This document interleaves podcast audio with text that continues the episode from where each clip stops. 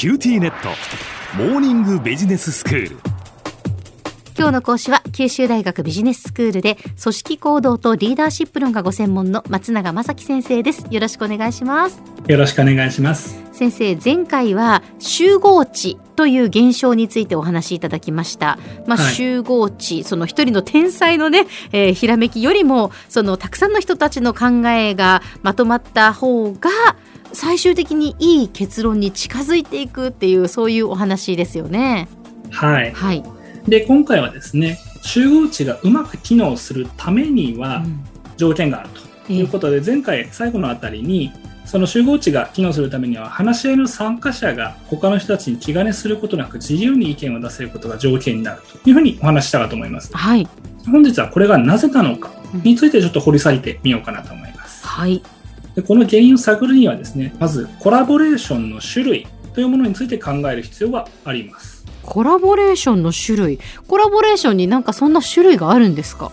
なんですよ、まあ、コラボレーションでも日本語にほぼなったような形ですけども改めて確認をすると、うん、複数のメンバーが何かしらの形で力を合わせて一つの目標達成を目指すということですよね。ええ、なので実はこの中で3つ型があるというふうに言われています。はい一つは加算的共同、あるいは足し算型のコラボレーションと呼ばれるものです。うん、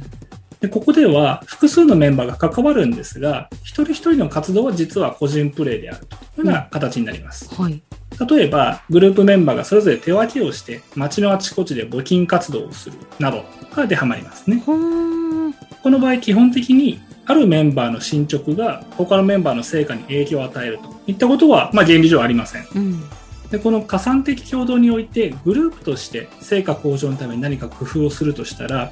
まずは個々人ができるだけバラバラのやり方を試してでその中からうまくいったものを全体で共有すると。募金活動であればある人は大声で募金を呼びかける、うん、別の人は歩行者に一歩歩み寄って声をかけているでまた別の人はいきなり〇〇のために募金お願いしますとか言わずにまずこんにちはといった挨拶をする。などなど異なるアプローチを1週間それぞれ試してみてですね、結果として募金額が大きかったやり方を週末にみんなで確認をして、翌週からは、じゃあみんなこのやり方やってみようかと。といった形です。うん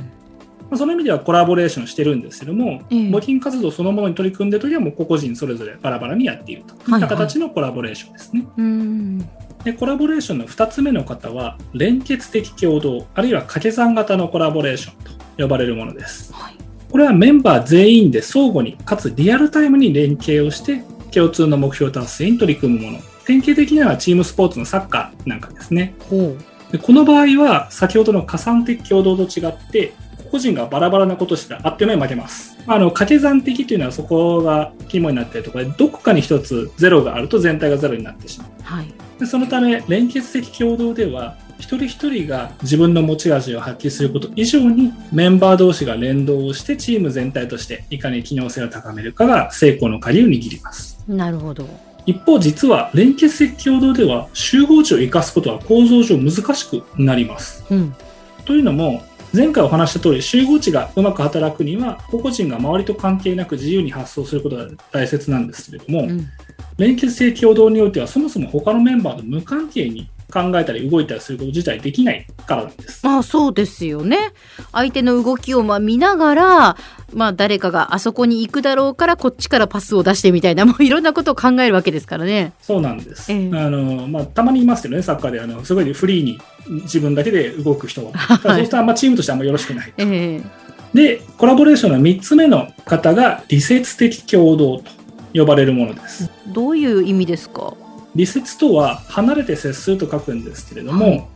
チーム全体で共通のタスクに取り組むものの最終的な成否は誰か一人のメンバーが飛び抜けたパフォーマンスを発揮できるか否かにかかっている。しかもそれが誰になるのか事前にわからないといったタイプのものです。例えば企業の研究開発は理説的共同の側面が言われます、はい。まあ、グループ単位で大きな方向性は共有するんですけれども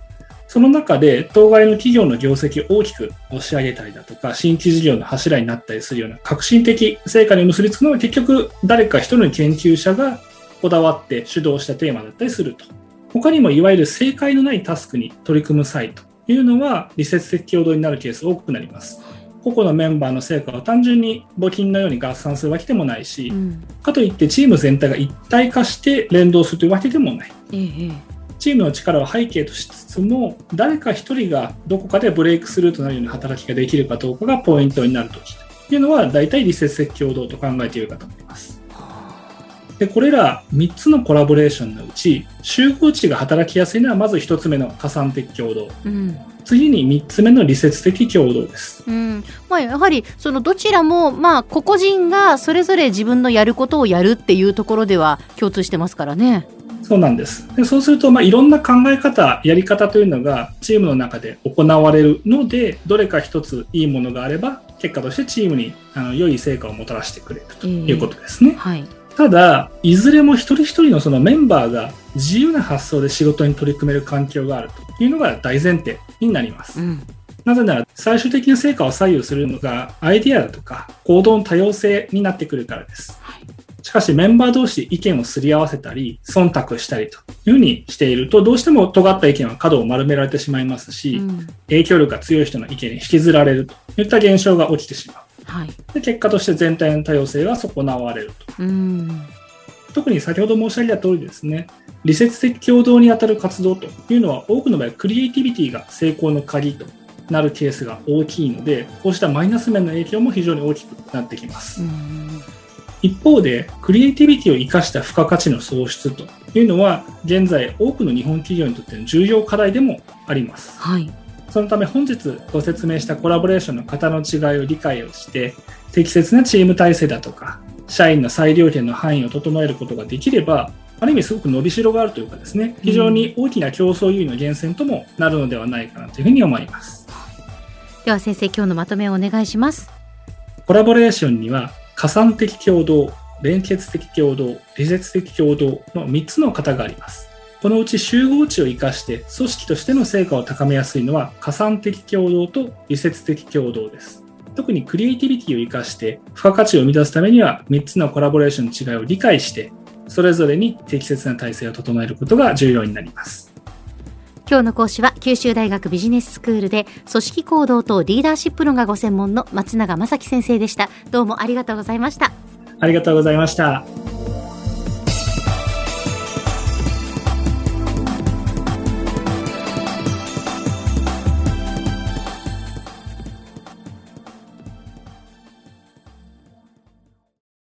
QTnet今日寝坊しちゃって急いでお弁当準備したのにパパテレワークだったのようちもいきなり今日はテレワークだった。とか言い出すのよ。でもうちじゃネットつながりにくいって結局出社してるわよ。ビビック入れてあげたら？テレワークを快適に。光はビビック